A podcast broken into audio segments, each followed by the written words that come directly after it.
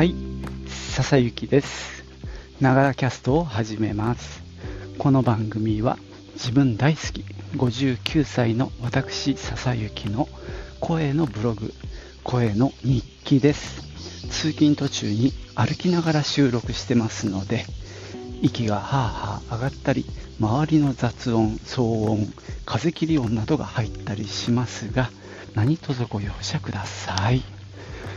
いや、今日も暑い。日差しが強いですね。日傘で出勤しております。えーサングラスもね、普通にかけてますよ。もうずっと。ユニクロの安いサングラスですけどね。えーっと、今はね、ボストンタイプのめちゃくちゃ太い黒縁のやつなんですが、すげえ自分でも違和感あんのよ。あの、目がね、目立ちすぎだろうって思うんだけど、せっかく買ったのでね、あの、かけてます。なんかちょっと細縁の角型、スクエアな感じの方が、あの、個人的には好きだし、似合ってるとは思うんですが、まあちょっとね、チャレンジかな、これも。そのうち慣れるんじゃないかと思ってかけております。さて、今日はね、えーっと、さっきまで、えー通勤前、家事しながら、どんぐり FM、まあ、僕の好きなポッドキャストで、まあ、ポッドキャストにハマるきっかけの一つを作ってくれた、もう大好きな番組なんですけど、その中でね、非常に面白い話が出てたので、今日はそのお話をしようと思います。じゃあ、行ってみよう。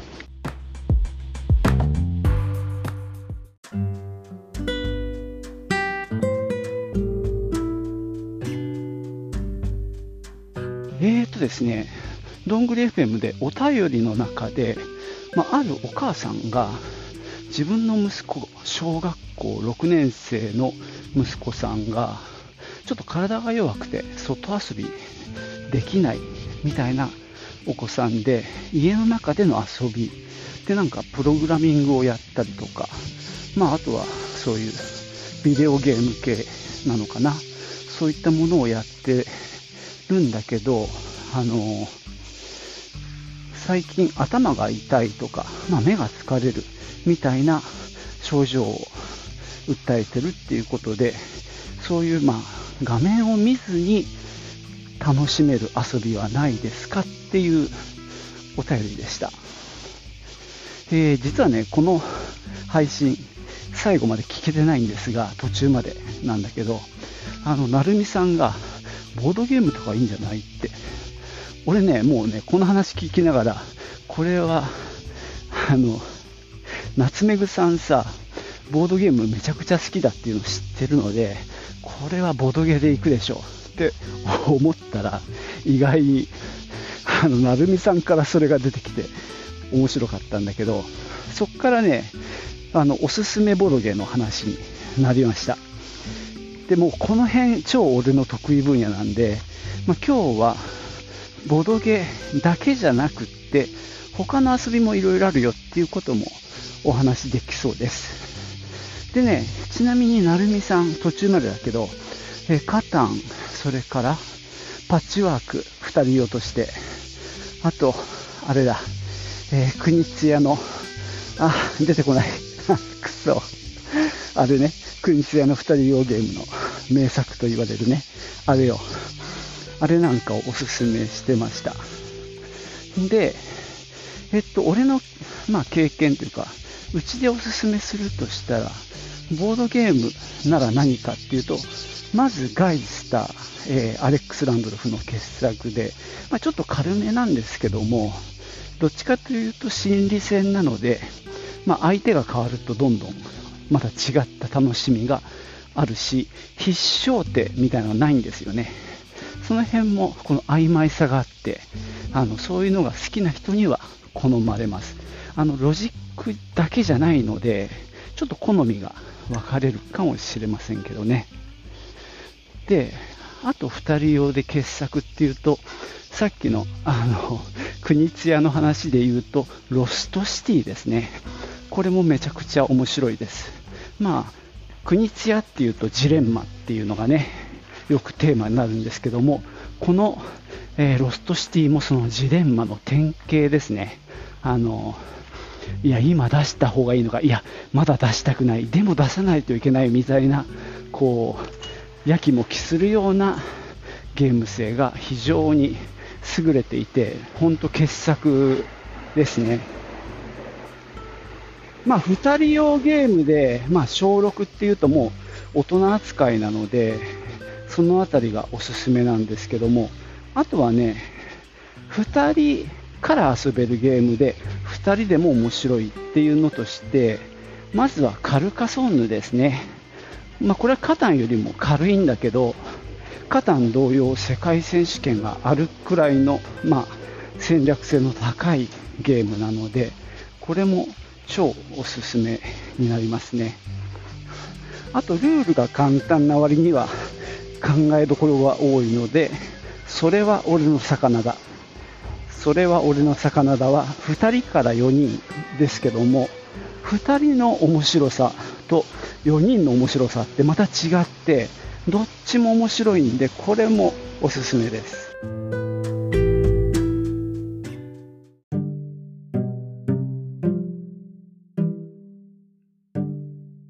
えー、っと、ボードゲーの話をもうちょっとだけ付け加えましょうね。ちょっとすごい駆け足で言っちゃってて、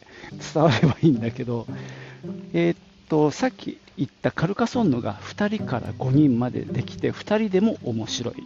でそれは俺の魚だこれも2人から4人までできて2人でも面白いっていうね。なかなかね複数人数っていうか2から4とか2から5とかいっぱいあるんですけどゲームって。2人で面白いのって少ないんですよ、まあ、これやったことある人だったらイメージ湧くと思うんだけど。できるけどなんか面白くないっていうのがほとんどなので今私が言ってるのは2人でも面白いやつをおすすめしています。それからですねパズル系のゲームとしてこれもアレックス・ランドルフあのガイスターのね、えー、の作品でハイパーロボットハイパーロボットっていうのもおすすめですこれは極端な話1人からあの100人でもできるっていうタイプのゲームなんですけどもパズルゲームパズルなんですけど、まあ、早く解いた方が勝ちっていう、まあ、今で言うならウボンゴとかああいうのに近いやつですかね。ただあれは、ウボンゴはね、それぞれ課題を自分のカードの上で解いていくんですけども、あのこのハイパーロボットはボードの上に置かれたロボットを目的の場所まで最短何手で動かせるかっていうのを頭の中でバッて考えるゲームなんですよ。で、それをみんなが同じ盤面を見ながら思いついた人が10手とかって言うわけね。で、そこからあの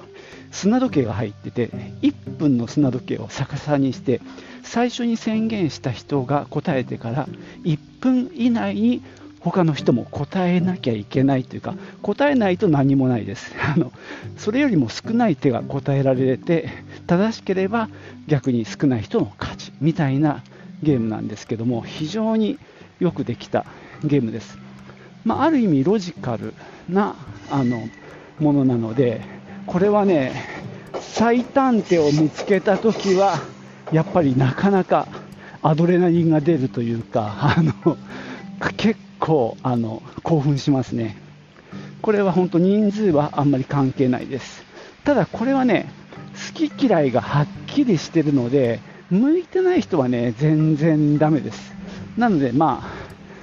これは事前にね、やっぱこれも動画とか見て、あの判断された方がいいと思いますけど、ハマる人だったらめちゃくちゃハマるっていうのは間違いないですね。あとですね、ボドゲで2人でって言った時にあのアクション系があって、その中で、まあ、1つはティップキックっていうね、ドイツ発祥のサッカーゲームがあります。これは実際にね、フィギュア、フィギュアがついてて、キッカーっていうフィギュアとキーパーっていうフィギュア、あの各チーム2体ずつしか持ってないんですけども、フィールド上でキッカーがボールを蹴って、でゴールを狙う、でゴール側はこうキーパーを動かして、そのボールを止めるっていう感じなんですけど、フィールド上ではですねボールの奪い合いは発生しないんですよ。球がね白黒に塗られていて、多面体が。あの転がって止まった時の上の面の色が白だったらこっち、黒だったら向こうみたいな感じになっていて、そこは100%運なんですよ。なんで転がって止まった時に自分の色だったら自分のキッカーが蹴る。もし相手の色だったら相手のキッカーが蹴って自分は守るみたいな感じでこう工作してプレーするっていうのよりは、まあ、順番を守りながらプレーする。ですが、これね、来年ドイツで100周年を迎えるっていうぐらい、めちゃくちゃ人気のあるゲームで、やっぱりね、これ、上手くなるんですよ。上手くなると、結構遠いところからゴールにポーンってね、あの放り込めるんで、これがなかなかあの練習しがいのあるゲームだと思います。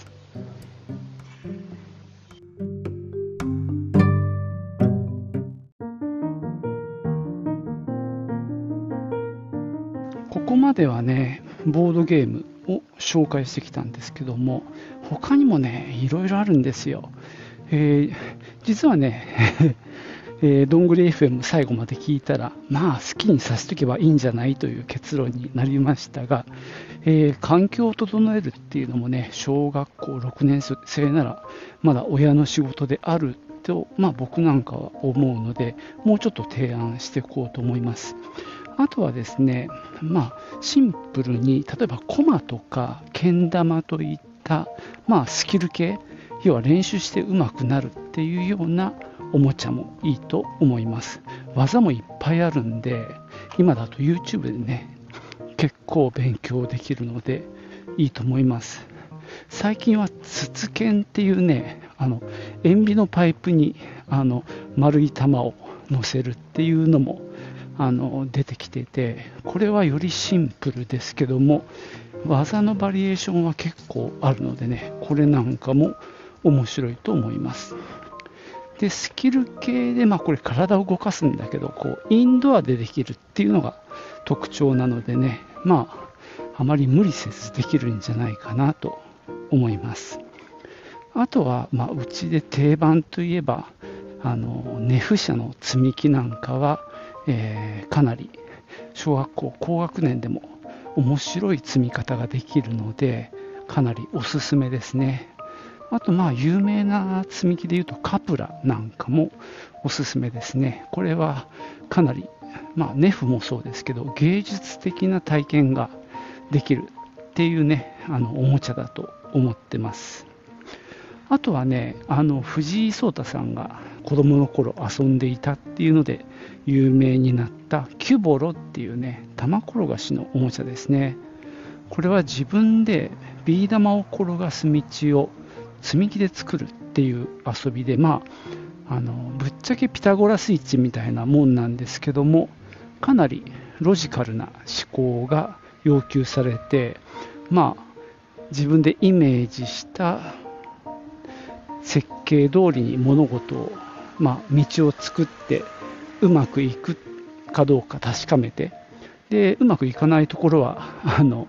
そこをまた対応するっていう、まあ、本当にプログラミングに近いような遊びですね、まあ、だからこそうまくいった時はすごく達成感があるんで、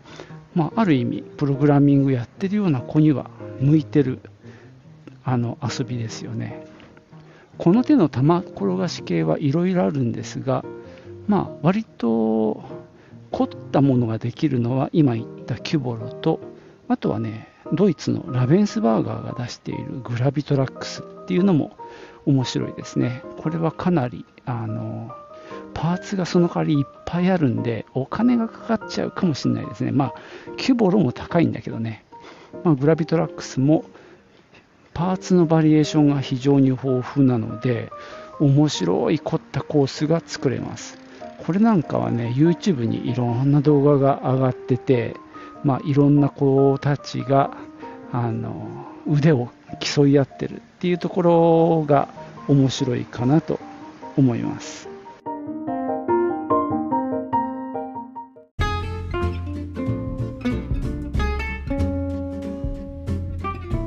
はい。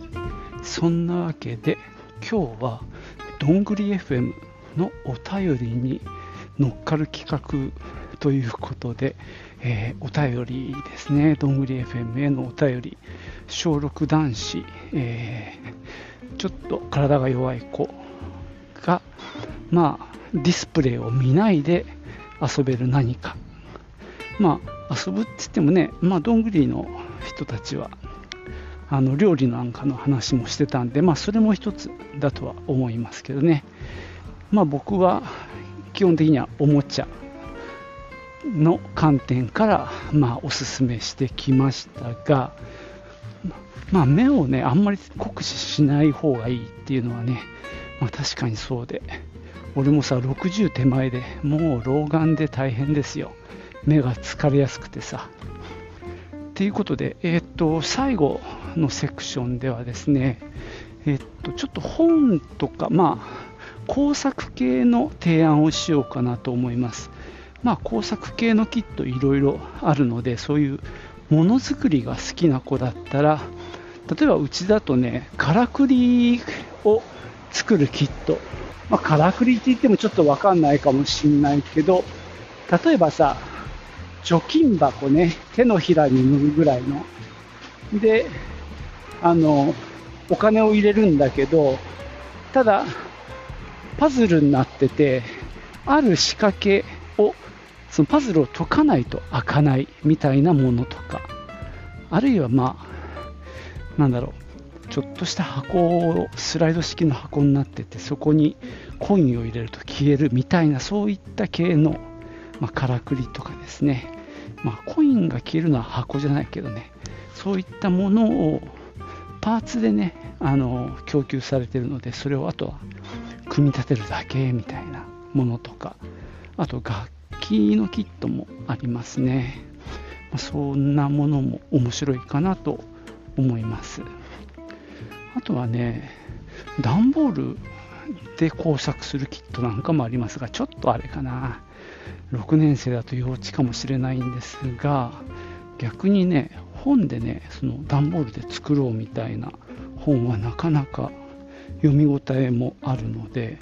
あの高学年でも面白いと思いますね。段ボールで作るびっくりマーク、動く、飛ぶ、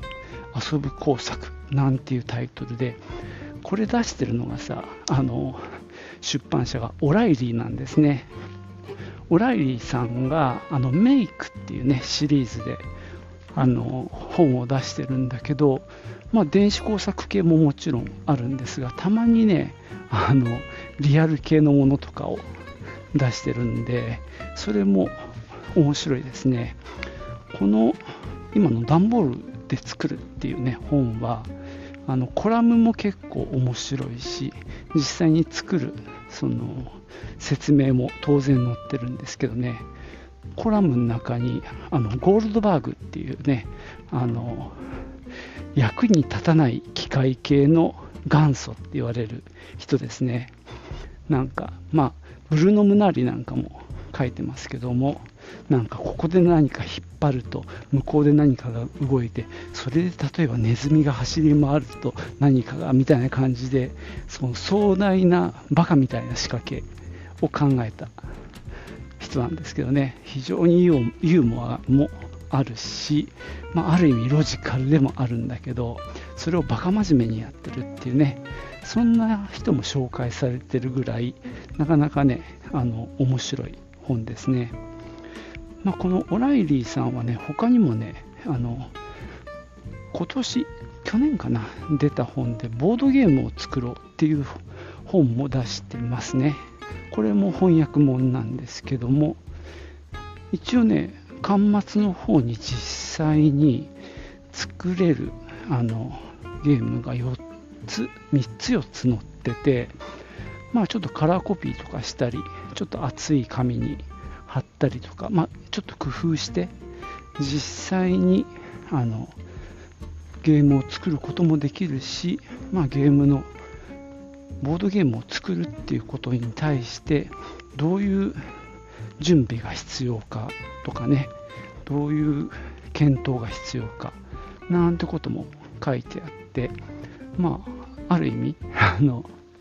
最高の暇つぶしかもしれないですねボードゲーム作りっていうのはねまあ、そんな遊びも結構いいんじゃないかななんて思います。はい。じゃあ今日はそんなところで終わろうと思います。最後までお聴きいただきましてありがとうございました。では、またねチュース。